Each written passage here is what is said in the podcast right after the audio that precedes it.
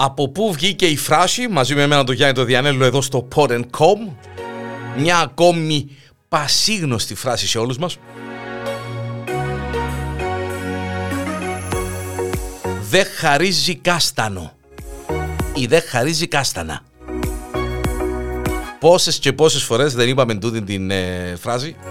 Δεν χαρίζει κάστανα ρε Ο άτιμος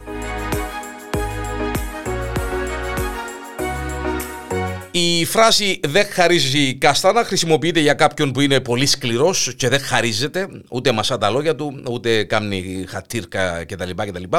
Πολλοί τη συνδέουν με την τακτική των καστανάδων να δίνουν στους πελάτες κάστανα για να τα δοκιμάσουν πριν τα αγοράσουν, κάτι που δεν θα έκανε κάποιος σκληρός ε, άνθρωπος.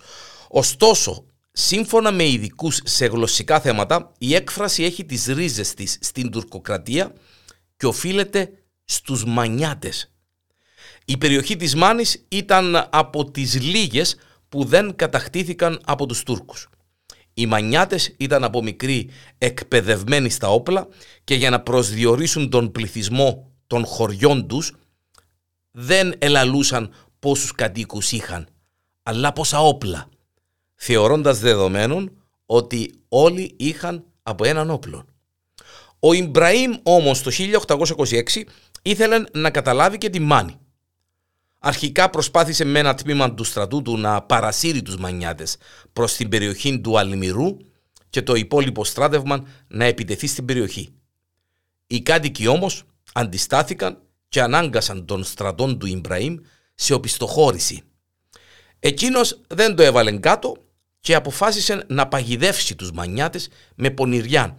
Έστειλε στρατιώτες του ως κατασκόπους στα χωριά της περιοχής, ντυμένους καστανάδες, με σκοπό να μάθουν πού ήταν κρυμμένοι οι άντρες της Μάνης. Οι καστανάδες του Ιμπραήμ, οι κατάσκοποι του Ιμπραήμ δηλαδή, προσπάθησαν να προσεγγίσουν τα γυναικόπαιδα για να συλλέξουν πληροφορίες και για να τα καταφέρουν άρχισαν να τους χαρίζουν τα κάστανά τους.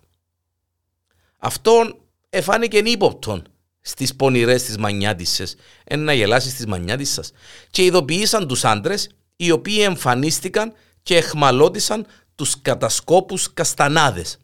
Όταν οι καστανάδες παραδέχτηκαν τον ρόλο τους και ρώτησαν τους μανιάτες τι θα τους έκαναν, εκείνοι απάντησαν ηρωνικά.